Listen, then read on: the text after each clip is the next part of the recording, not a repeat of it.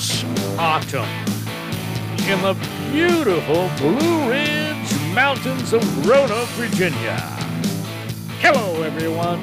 This is your Captain Jamie Lee, and today we have a special treat for you.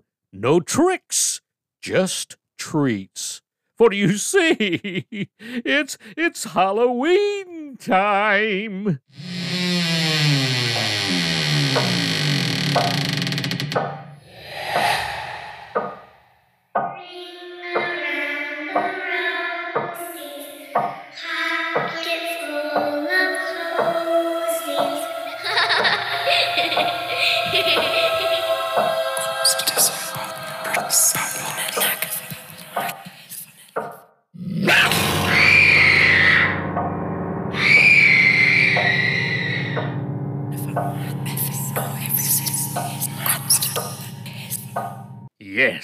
You see, the celebration of Halloween.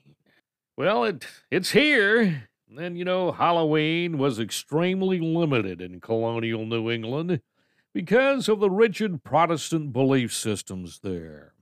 Halloween was much more common in Maryland and the southern colonies. As the beliefs and customs of different European ethnic groups and the American Indians meshed, a distinctly American version of Halloween began to emerge.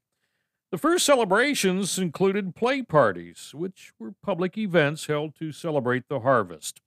Neighbors would share stories of the dead, tell each other's fortunes, dance, and sing. Colonial Halloween festivities also featured the telling of ghost stories and mischievous making of all kinds. By the middle of the 19th century, annual autumn festivities were common, but Halloween was not yet celebrated everywhere in the country. In the second half of the 19th century, America was flooded with new immigrants. These new immigrants, especially the millions of Irish fleeing the Irish potato famine, helped to popularize the celebration of Halloween nationally.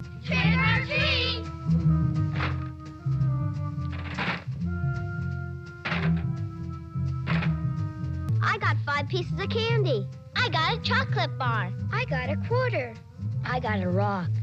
Borrowing from European traditions, Americans began to dress up in costumes and go house to house asking for food or money, a practice that eventually became today's trick or treat tradition. Young women believed that on Halloween they could divine the name or appearance of their future husband by doing tricks with yarn, apple parings, or mirrors. In the late 1800s, there was a move in America to mold Halloween into a holiday more about community and neighborly get togethers than about ghost pranks and witchcraft. At the turn of the century, Halloween parties for both children and adults became the most common way to celebrate the day. Parties focused on games, foods of the season, and festive costume.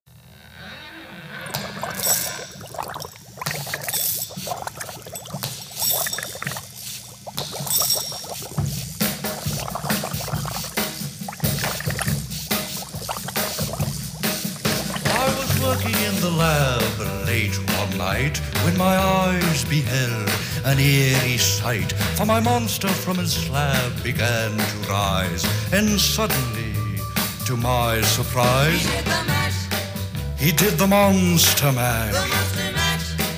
The It was a graveyard smash. He did the mash. It caught on in a flash. He did the mash. He did the monster mash. By the 1920s and 1930s, Halloween had become a secular but community centered holiday, with parades and, and town wide Halloween parties as the featured entertainment. And yes, they were doing the Monster Mash.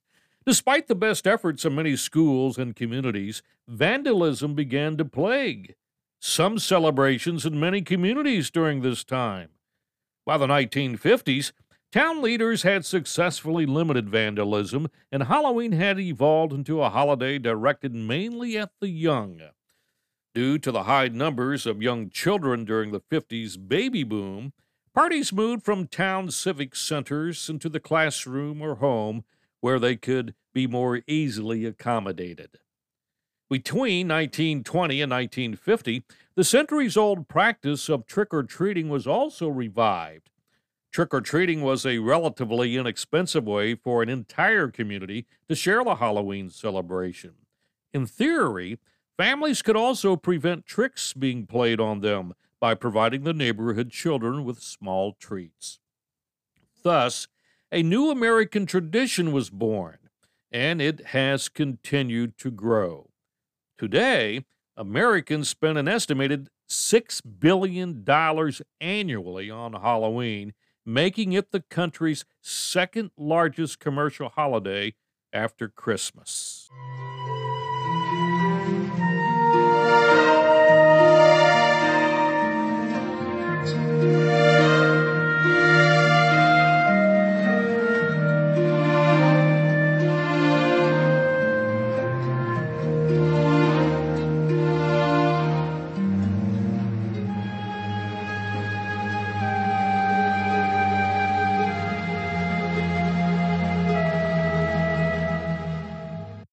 Halloween has always been a holiday filled with mystery, magic, and superstition.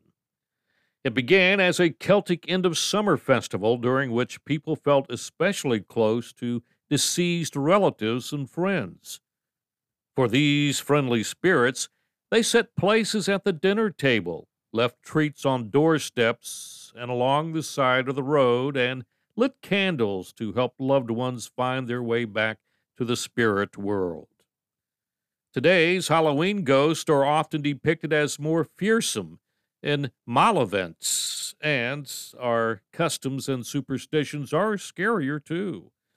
We avoid crossing paths with black cats, afraid that they might bring us bad luck. This idea has its roots in the Middle Ages, when many people believed that witches avoided detection by turning themselves into black cats. We try not to walk under ladders for some reason. This superstition may have come from the ancient Egyptians, who believed that triangles were sacred. It also may have something to do with the fact that walking under a leaning ladder tends to be fairly unsafe. And around Halloween, especially, we try to avoid breaking mirrors, stepping on cracks in the road, or spilling salts.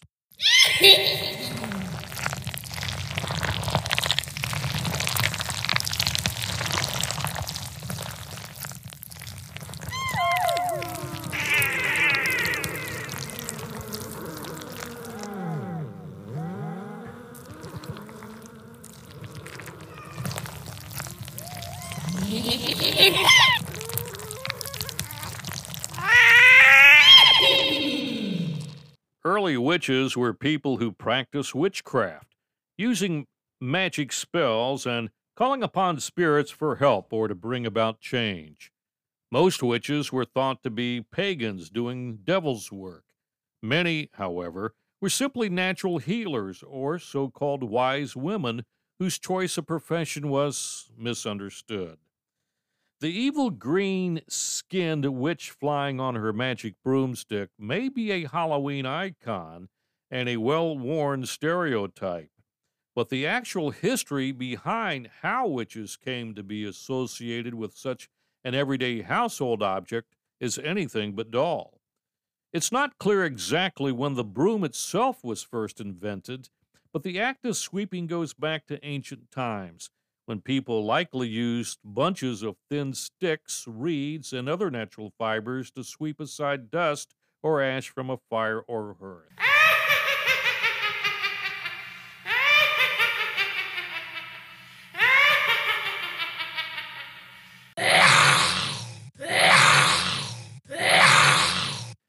Vampires are evil, mythological beings that roam the night in search of victims for their blood.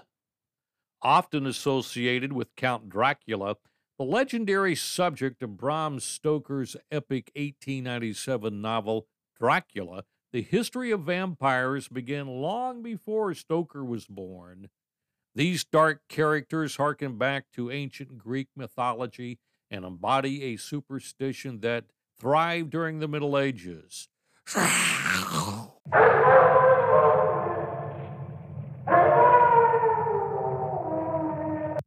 Werewolves are, according to some legends, people who morph into vicious, powerful wolves.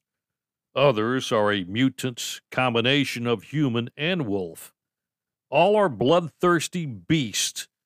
Descriptions of werewolves date back as, as early as Greek mythology and early Nordic folklore.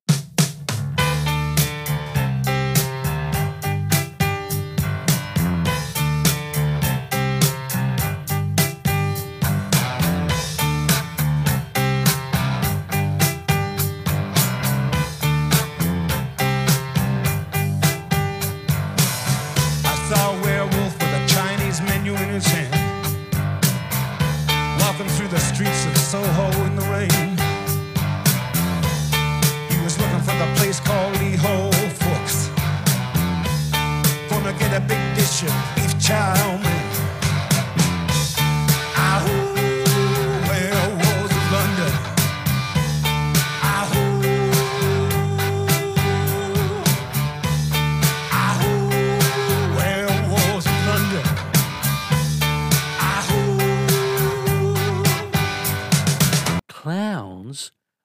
tricksters and represent one of the oldest and most pervasive archetypes in the world. They can be both funny and scary, cheerful or creepy, and they often make it difficult for others to tell whether they're lying. In the 1970s and early 80s, the American image of the clown shifted towards something more sinister with the media coverage of John Wayne Gacy, a serial murderer who had occasionally dressed as Pogo the Clown.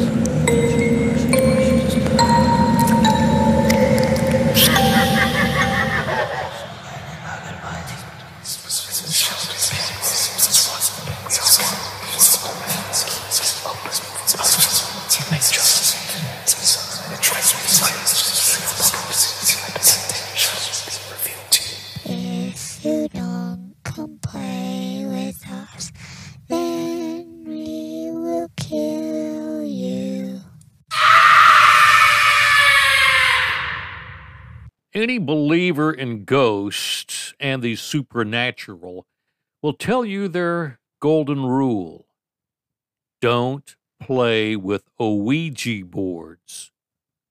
Opening up a Ouija board, they say, is like opening up a portal to the other side.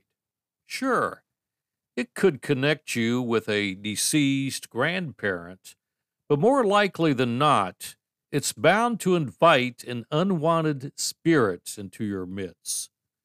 And once that connection is open, it may be very difficult to close, no matter how much you like that pointer to land on goodbye. That's one theory, anyway.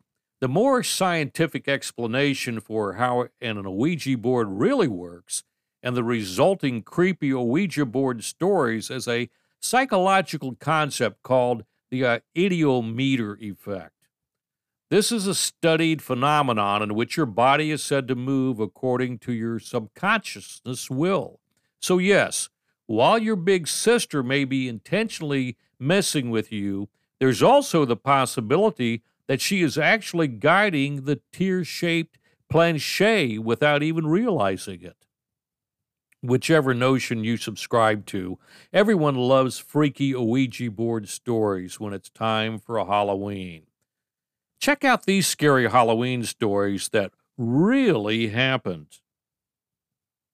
Owen started playing with the Ouija boards when he was a child, and he has continued to experience paranormal phenomena ever since. My grandfather on my dad's side died before I was born, says the 24 year old Ohio native. He and my dad were estranged, so my dad never spoke of him or had pictures of him around. One day, Owen began seeing and talking to a person he called Michael. Unbeknownst to him, Michael was his grandfather's name. Finally, his parents set me down, showed me a picture of a man that I had never seen, and asked me if I knew who it was.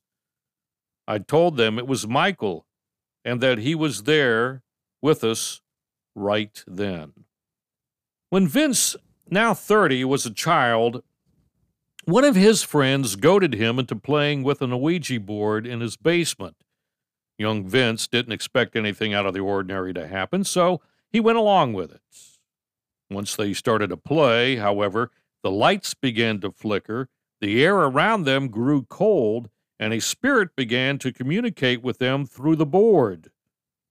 The spirit spelled out a Russian name and claimed he had been murdered. We took a break to make some pizza rolls, Vince says, but we forgot to close the circle when we were done. If you're new to Ouija board stories, that's a giant no no. After returning to the basement, the energy was much heavier, and books and things were sprawled out on the floor. And yet, the board remained perfectly still in the center of the room just how they left it. Upon looking at a mirror that we had nearby, the eye of the Ouija board was moving sporadically in its reflection. Four young women moved into an old New England apartment together. You know the type with squeaky floorboards and long, dark hallways. A month after they moved in, one of the roommates realized that her favorite stuffed teddy bear was missing. The others all said they hadn't touched it or seen it. Weeks went by, and she almost forgot about her teddy when something strange happened. She opened the door to one of the closets they hardly ever used, and there on the top shelf sat her furry friend.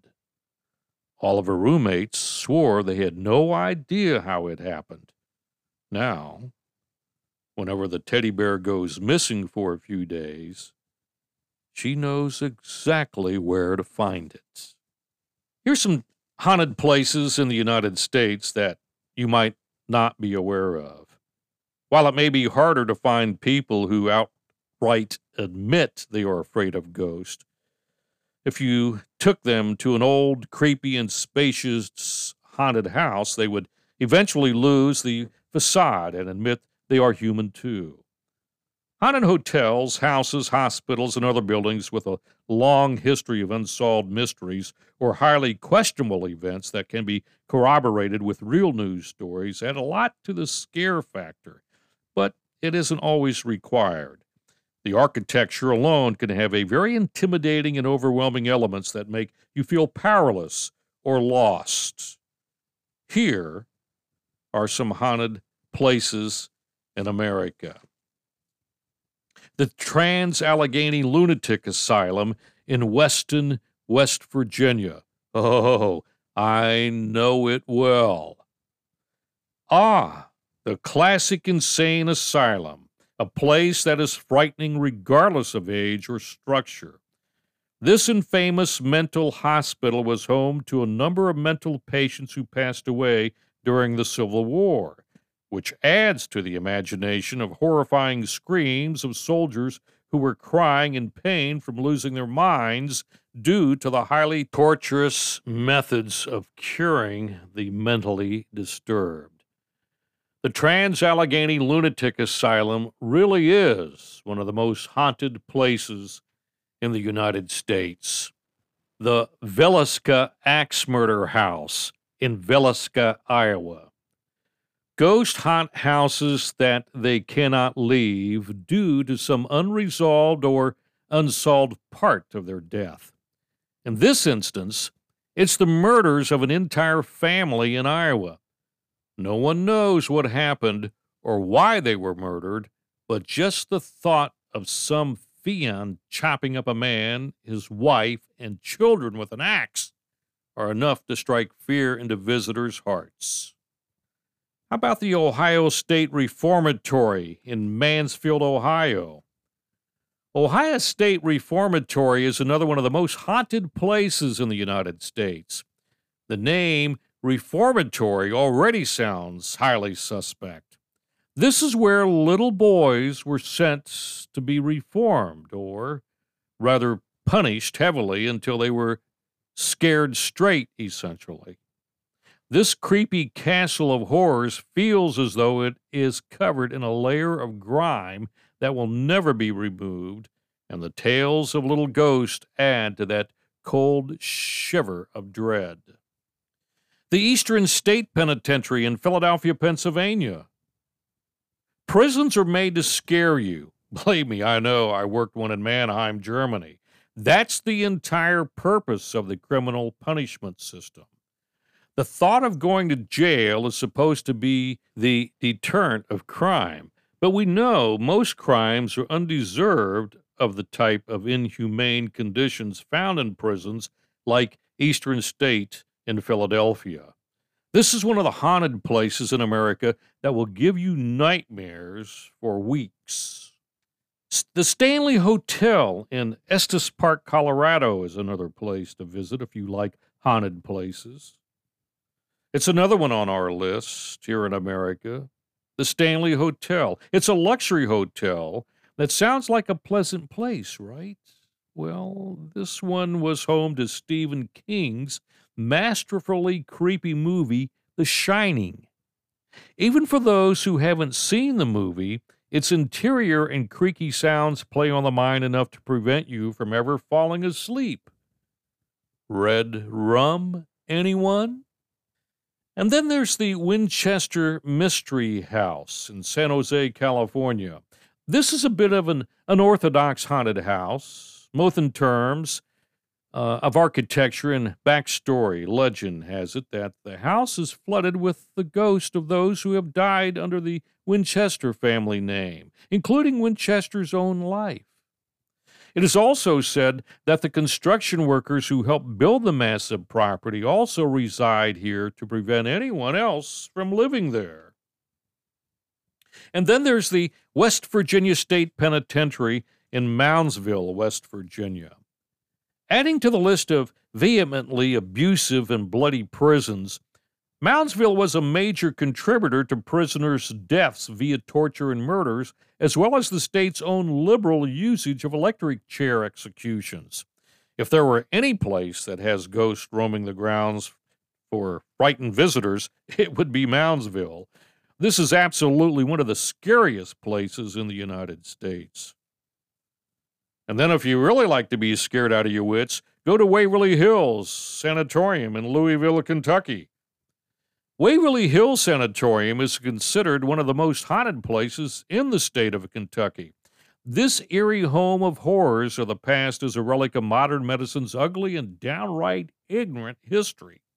This building housed tens of thousands of tuberculosis patients, many of them small children who were trapped in a never ending torture experiment. Nothing but howling and screaming filled these walls during operation, which adds to the cold whistling of its current empty shell today. The Bell Witch Cave in Adams, Tennessee is a sight to visit. Caves are the perfect home for a wandering spirit, and the Bell Witch Cave has been labeled by many as the most haunted place in America. This cave is home to a haunting resident who once terrified the Bells, who owned a farm nearby. No one knows why the ghost had such a problem with the family, but any tourist who passes through and explores the cave do not last more than a few minutes before the darkness proves too much. And finally, there's the Marshall House in Savannah, Georgia. Last but not least is a hotel that tops all haunted house lists every year in the United States. This old hotel also suffers from pre war era hexes and old tales of lost soldiers who wander the halls of the building.